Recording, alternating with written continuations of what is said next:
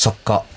怪異収集家の木原博一です。えー、プロレスラーで怖い話や不思議な話が大好きな松山勘十郎です。歌手で怖い話大好きな日月陽子です。ディレクターの佐々木です。はい、今日の収録はしがつのじゅうくにち、熱から冷めたいっかいめの私の収録だったりするんですけれども、はい、放送の今日はごがつみっかですね。今日です、ね、皆さんごがつになりましたよ。そうゴールデンウィーク真っただ中ですよ。そうです。早いね。もう今年も、うん、この間明けおめ言ったとこやと思ってたら、そうですね、あとふつかで男の子の日です、うん、そうですよ、ね、ほんまや、はい、早いもんですね。なまあ早速世間話はともかくとして、うん、怖い方に行こうか。そうですよ、行きましょうか、はい、お便りもたくさんね。どっちが今日は読みますか。あ、じゃあ行きましょうか、うんうん、お願いします、はい、ラジオネーム幽霊と友達になりたいささみさんです。なりたいのなりたいんだ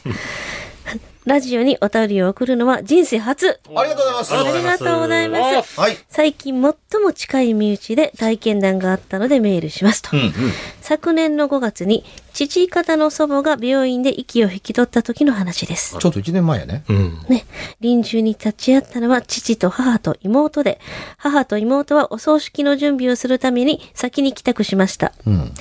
ところが家に帰ってみると明かりがつきません、うん、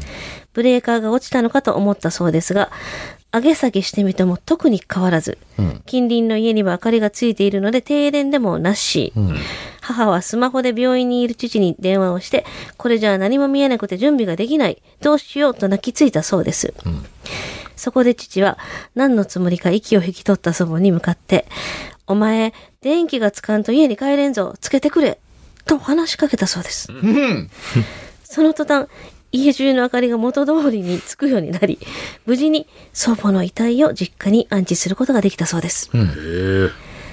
私の家族は私が小学校に上がる頃、上がる頃に祖母の家に引っ越して同居していたため、今もそこが実家なんです、うん、祖母は認知症になってから施設におりました。比較的まともに話せていた頃は会うたびに家に帰りたいと言っていました、うん、そのため葬儀場でのお通夜までの間、実家に遺体を運んで寝ずの番をすることにしたそうです、うんうん、私は臨終には立ち会えませんでした。そのためこの話は母が体験した翌日、私が葬儀のお手伝いで実家に帰った時に聞いたものです、うん、親族では他にも父方の祖父母が亡くなった時も家の電気がゆらゆらと明滅したのだとか、うーん、母方の祖父が亡くなった時も祖父の親友のテレビの画面に電気もつけていないのにスッと緑色の光が走ったという話も聞いたことがあります。そこで気になったのですが、もしこれらの現象が亡くなった人によるものならば、そこは本人の意思で起こしているものなのでしょうか、それとも生前の感情や記憶のかけらのようなものがまた何かに干渉していただけなのでしょうか。わからないことはわからないままでいいとおっしゃるのはごもっともですが、ぜひ皆様のご意見を聞きたいんですと。優秀、優秀な会談ですって、あの会談ですというか、何か原因があるにしてみても現段階では優秀な会談です、うん、あのー、確認ができていないことが一つ、はい、元々の現象なんですけども、電気がつかなかったというのって、うん、講義の意味で電気と普通つけると天井照明のことを指しますが、うん、あの物理的に言って電気が来てないっていう時に、な冷蔵庫切れてたんかって話になるっていう、うんうん、ブレーカーまであのカチカチやっているので、あのこの状況の場合、うん、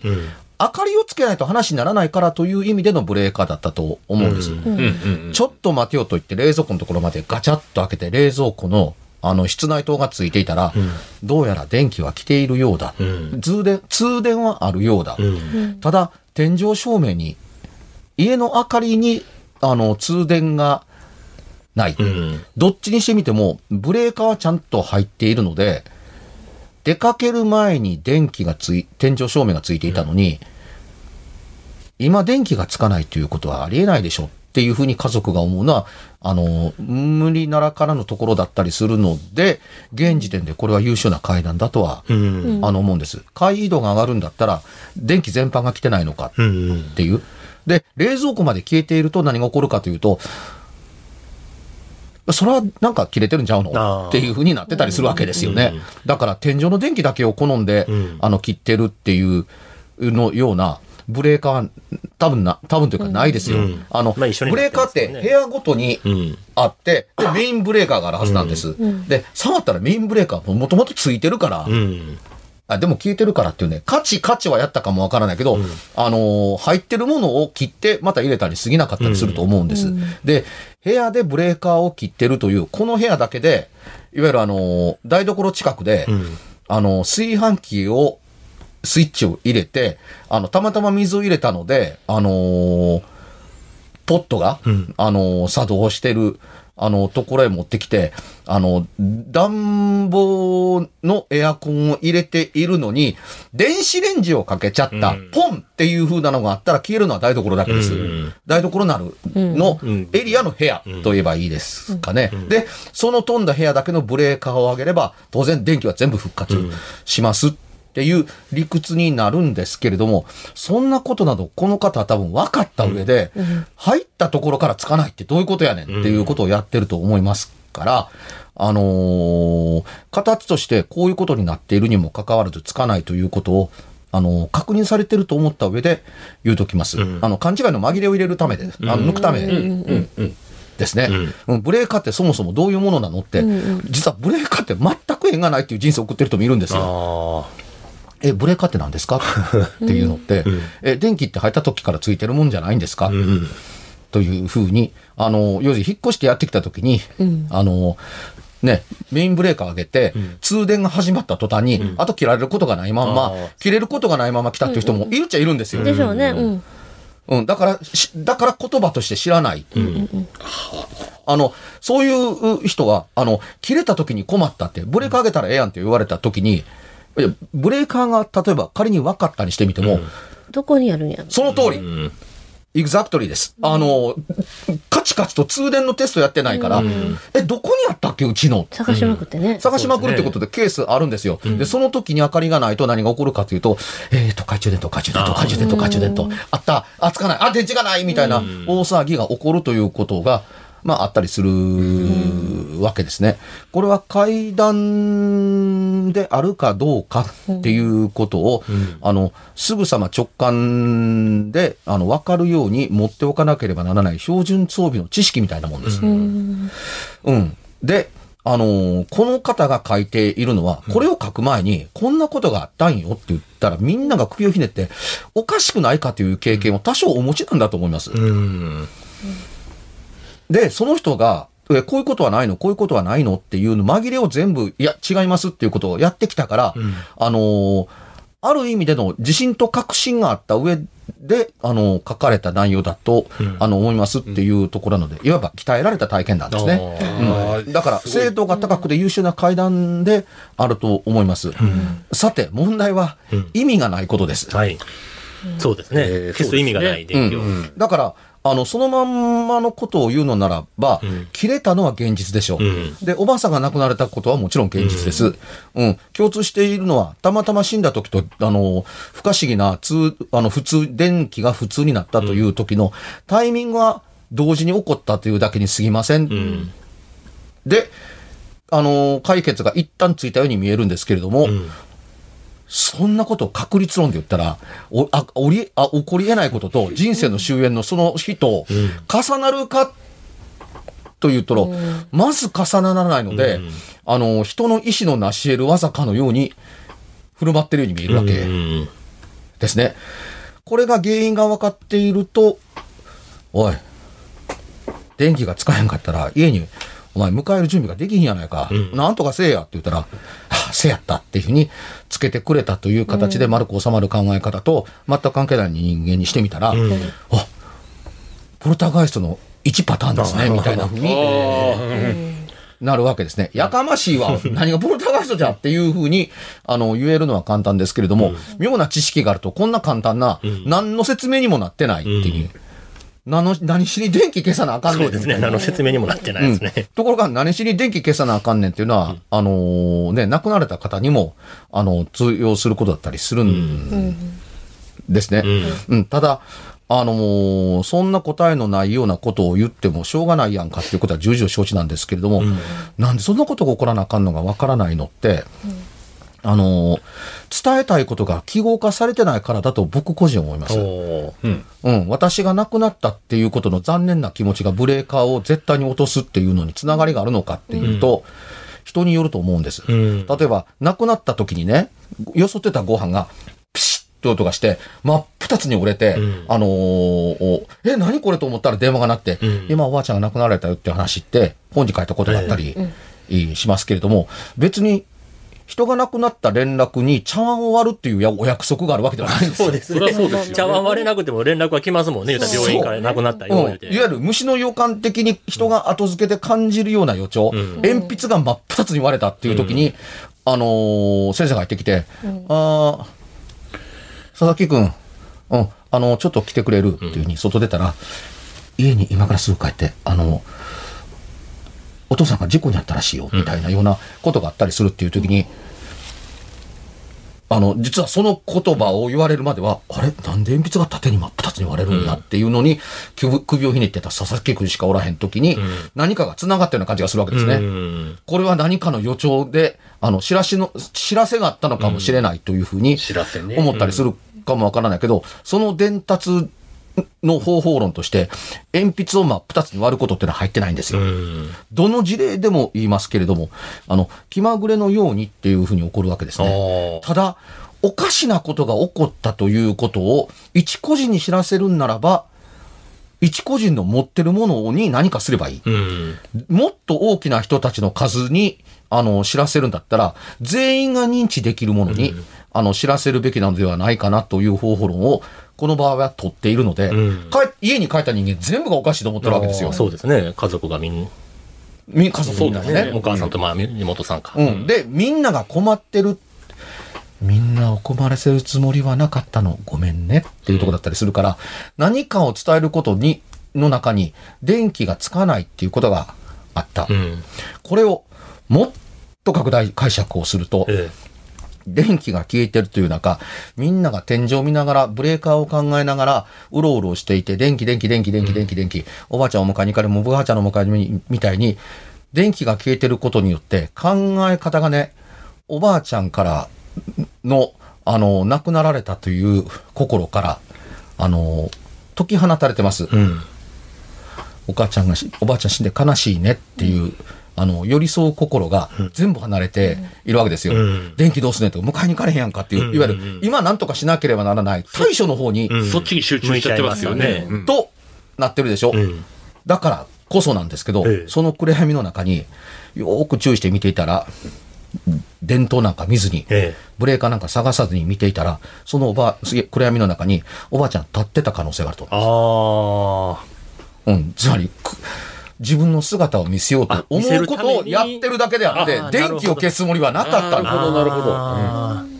ほど。うん、つまり何らかのおばあちゃんが、えー、テクニックはわからないですよ、うん、おばあちゃんはおばあちゃんがいただけであって電気がつかなかったわけではないんですよ、うん、おばあちゃんがずっといただけなんです。あ、電気がつかないっていうふうに、いやつまりね、もっとおかしなこと言うけれども、電気がつかないと思っている全員なんだけれども、外から見たら電気なんか消えてなかったかもしれないわけです。ああ、ついてたかもしれない、ね、そう、つい切れたらついたんですよ、うん、ついてたんだけれどもっていうとこなんですけども、うん、そこにおばあちゃんがいたもんだから、うん、暗い中のまんまなので、うん、おばあちゃんがいるだけのことでつかないつかないって言ってるけど、おばあちゃんを見てくる、私ここにいるよっていう形で い, い, るいただけだったりする、うん、でね、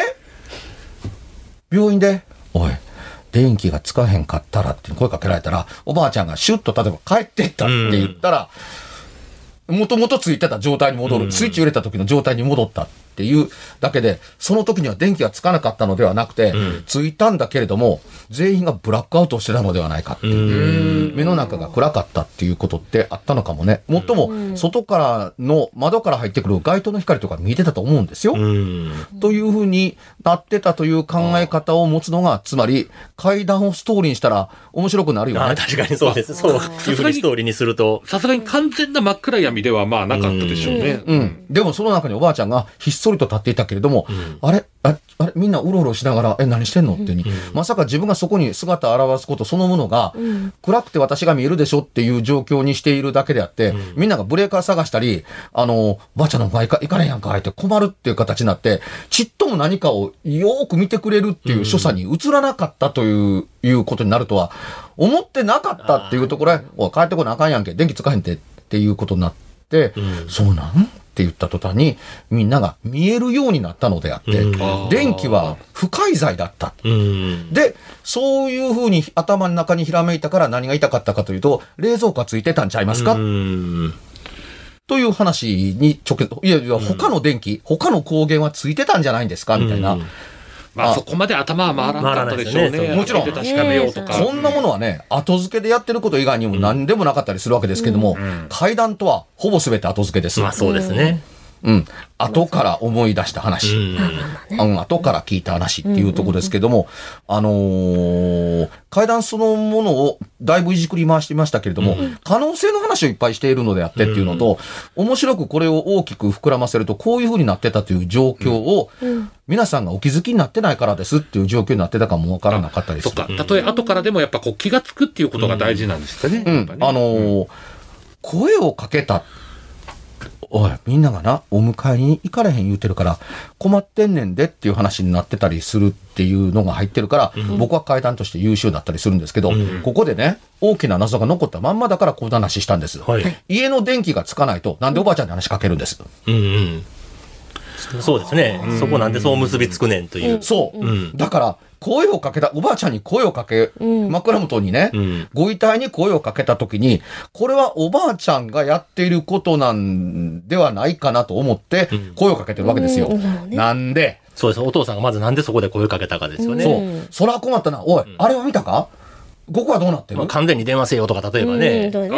の通り、うん。普通やったらちょっと電話、うん、来てもらえとか、にならません、普通やったら。うん、あの、そのそばにいないわけだから、うん、おい、その前に周りの家がついてんのか、あ、ついてんのか、うん、みたいな会話というのもあったかもわからないけども、うん、ここには書いてない。うん、しかし、困ってると聞いたら、うん、あの、電話をかけながらじーっと見てるおばあちゃんに向かって、これはおばあちゃんのせいだと思うのは、どん、何らかの経験則と、原因とおぼしきものが、が、亡くなった人間にあると思う。それぐらいおかしなことが起こ、二つ同時に起こってるから、困ってんねんて、助けてやってやと言ってるつもりなのか、困ってんねんて、自分が帰る家にか帰られへんようにしてどうすんねん、うん、っていうどんな作用があったかもわからないけども、声をかけた人間は何しにこのあのー、何故に、うん、あの家族の困ってることとおばあちゃんの死を、うん、むす紐状紐を結びつけて、うん、一本線にして解決の糸口となる言葉をかけるという発想につながったのかっていうのは、うん、普段からの階段のおかしなことにはおかしな理由が重なってるからっていうことを重ね合わせる、うん、あの経験則や本能みたいなものがあったからではないかと思うんですね。うん、うん、全くなかったら一緒になって病院で慌ててるはずです、ね、うん、そうですねおそらく、うん、うん、この、あの省略されてるかもわからないけども、すぐさに結びつけて、うん、原因の可能性を考えて、うん、一応言ってみるか、うん、っていうことをやったということをおばあちゃんの遺体の枕元でやったこの人はすごい。そうですよね。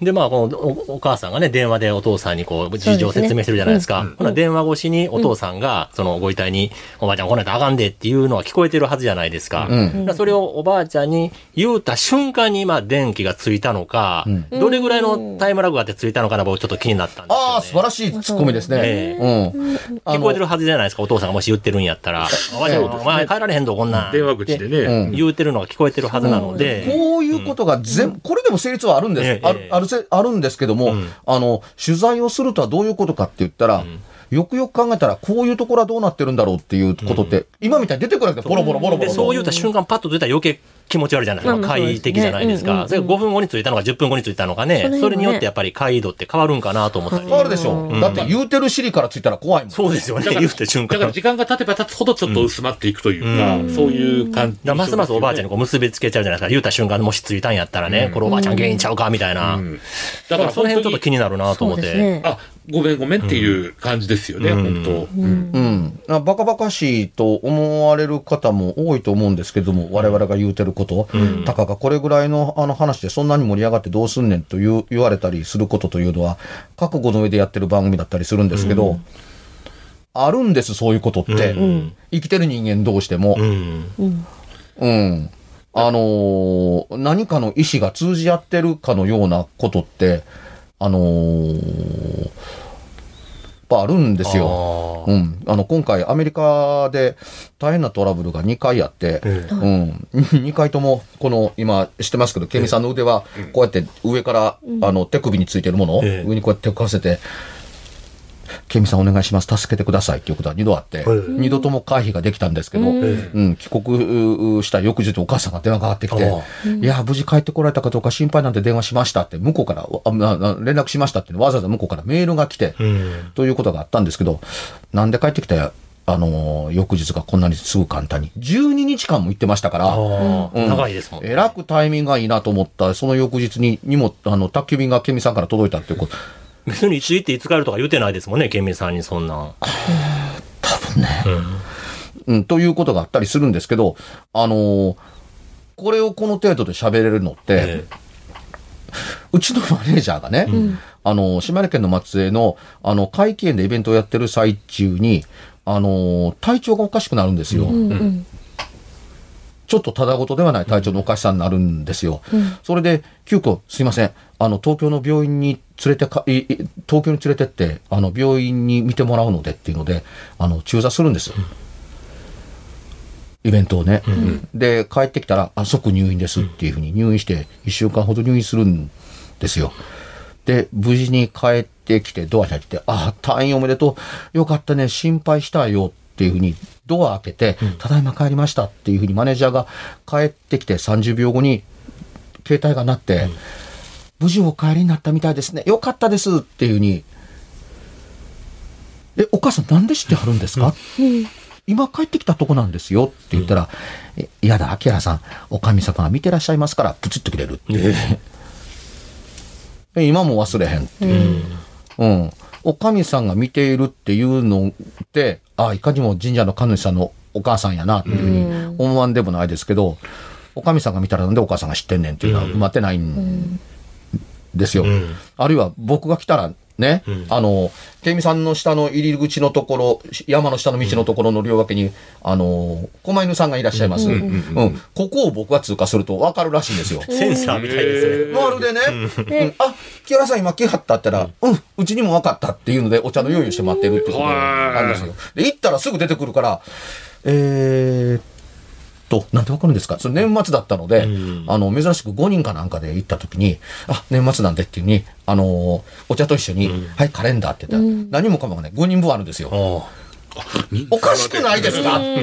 ていうことだったりするんですけども、うん、なんでなんですかって言ったらいや狛犬の前通りはったでしょってえー、一本道ですから通りますっていう風に、うん、あそこ通り過ぎるとなぜか木原さんが来るとねあ木原さん来はったって分かるっていう風にあ木原さん今来はったって言ったらうん分かったっていうことが起こるっていう風になんでそういう意思が働くのかってよくわからないんですよ。あの、この話と近しいか近しくないかわからないっていうとこだったりするんですけど、うん、僕は近しさを感じるんです。うん不思議な関連性というものだったりする。不思議な。なんか結びつけたくなっちゃうよね。うん、で、うん、これが要するにね、怖い振り幅に向くか怖い振り幅ではないかというのは、うん、受け取る側聞いた人間が決めることだったりするんですよ、うん、今のケンミさんの話というのって不思議な話のカテゴリーでと分類するのは簡単なんですけど、うん、この話を聞いてゾクッとする人いるわけ、うん、あなんですよ、うん、あのな ん, なんでそんなことが起こるのっていう、うんうん、ただあの普段のことでよくあるのでっていう形で特にあの覚えてたり喋ったりすることはないですが、うん、僕はこういうことというのがと出会う確率が比較的高い人だと思うんですよ。あのー、前先月のニコニコ生放送やってる最中にね、うん、あの声優の水内由紀子さんにこの怪談を読んでくれないかって朗読を頼んだんですよ、うんうん怖いものをあえて選んで、奇術という、鬼の術と書いて、奇術という話の朗読、うんうん、取材に困難を極めた話読んでもらったんですよ。うん、で、それを、あの、読み終わった後で、そもそもこの奇術という、奇術というのはねって言ったら、うん、ニコ生の配信が、バーンと落ちて真っ暗になるんです、えええ、真っ暗になるんですけど音は生きてるんですよ。映像だけが落ちた、映像だけが落ちて、ええ、で, で、あのー、やがて映像が復活するまでのドタバタがあるんですけど、うん、流しっぱでやってるんで配信だから、うん、あのスタートした途端に、うん、休憩前にはいじったりしますけども、うん、それが突然なんでこんな落ち方をするのかっていうのと、それがなんでその術系のものをやってさあ何かのこの話の紐解こうかっていう時に、うん、バッと落ちたりするんですよ。これと同じように、うん、突然電気が落ちて結局原因不明なままで元に戻るんですね。だからみんなに聞いて音ぐらい聞こえてますよって聞こえてますとか、うん、映像戻りました戻ってませんみたいな、うん、あのようなことがあったりしてあのということがあったりするんですけども、今まであのー、やってて、うん、こんな落ち方したことは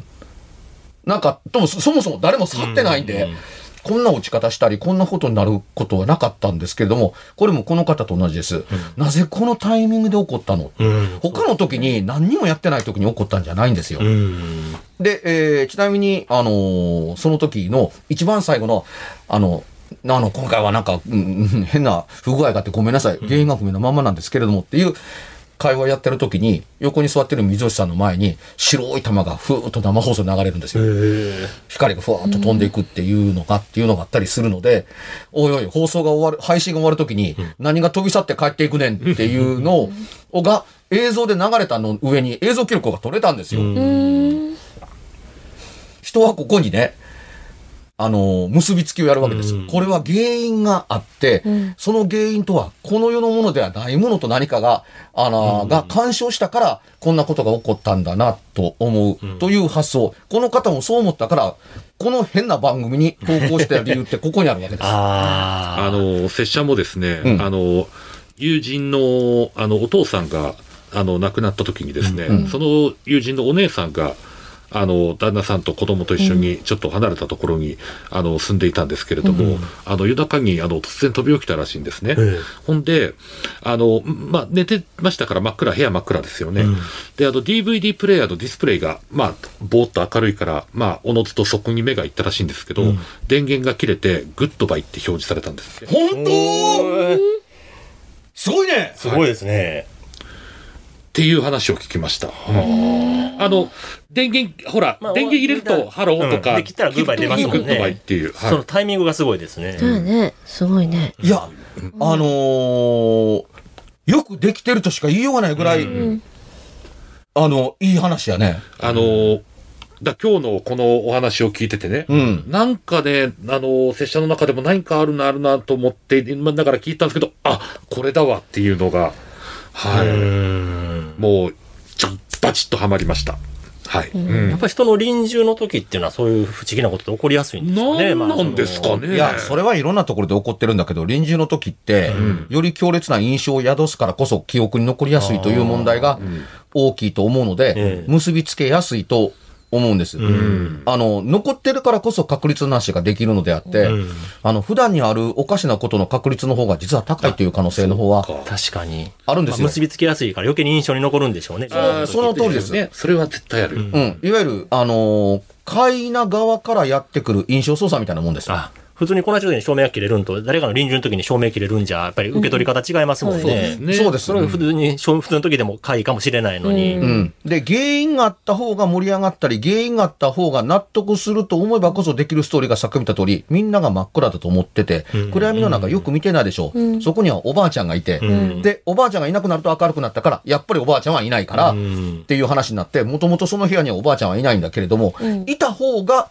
階段としても現象の証明に し,、うん、にしても説明がつきやすいと思ったらそこにおばあちゃんはっちゃえばいいわけです。そうですね、うん、というところだったりするんですけど、うん、それをやらずに原型のまま送ってくださったこの方のレポートは大変優秀だと、えー、ありがとうございます。拙者もあのこれに準じて時間内に覚え出してよかったよかったよかった、はいはいうん、さあ告知の方行きましょうか、はいえー、松山勘十郎はですね、えーもう迫ってまいりました。ごがつにじゅうはちにちに、えー、松山寛十郎のですね、大衆プロレス松山座の、えー、公演が大阪の生野区民センターでじゅうごじから行われます。うん、えー、この頃にはね、もうチケットも残り少なくなっててくれると嬉しいんだけどなと思うんですけれども、一人でも多くのお客様に見に来ていただきたいです。どうぞよろしくお願いします。はい、私、日月陽子は、日月陽子でチェックしてください。いろいろ情報が拾えると思います。木原君です。ろくがつじゅうはちにちまで兵庫県立歴史博物館で、えー、ヒストリーオブミュージアムという展示会の中で、えー、企画展で九段ちゃんが生展示されてますので、写真撮影の許可は出してます、えー、写真を撮るために九段ちゃんに会いに行ってくださいねというのと、ごがつはつかに実は兵庫県立歴史博物館で僕講演があるんですよ、うん、会収集についての講演があるんですけど、あのはちじゅうめいさま限定な上にあの募集期間と締め切りが過ぎてしまったのでごめんなさい。ただはあのごがつのはつかにあの講演をあのありがたいことに博物館であのさせていただきますというところで、えー、ありがとうございますと先に礼を言っておきます。で、佐々木ですけれども、えー、ごがつのにじゅうしちにちにですね、うん、神戸の港川公園にありますパルシネマという映画館で、はいはい、インド映画のオールナイト上映があるんですけれども、そこでまた古本四つ目は出展しますので、パンフレットメインに出しますから皆さんよければ映画、ちょっとみんな映画見ないとね入れないんですけれども、うんうん、映画と古本楽しんでいただければなと。佐々木ディレクターですかって声をかけてあげてください。そう、さんがつにガンダムのオールナイトやった時に、この小橋のリスナーさんもたまたま来られててね、うん、ありがたいことにお買い上げもいただいてありがとうございます。嬉しいですね。うん、まあ、佐々木さんに前にね行ってほしい。興味あったらぜひ来てください。はい。はいはい、番組では別冊怪談ラジオを販売しております。ちょっと普通の地上波のラジオでは放送できない僕の体験を、うん、あの語っています。詳しくはラジオ関西の怪談ラジオのホームページをご覧になってぜひともお買い求めいただければと思います。メールの宛先は。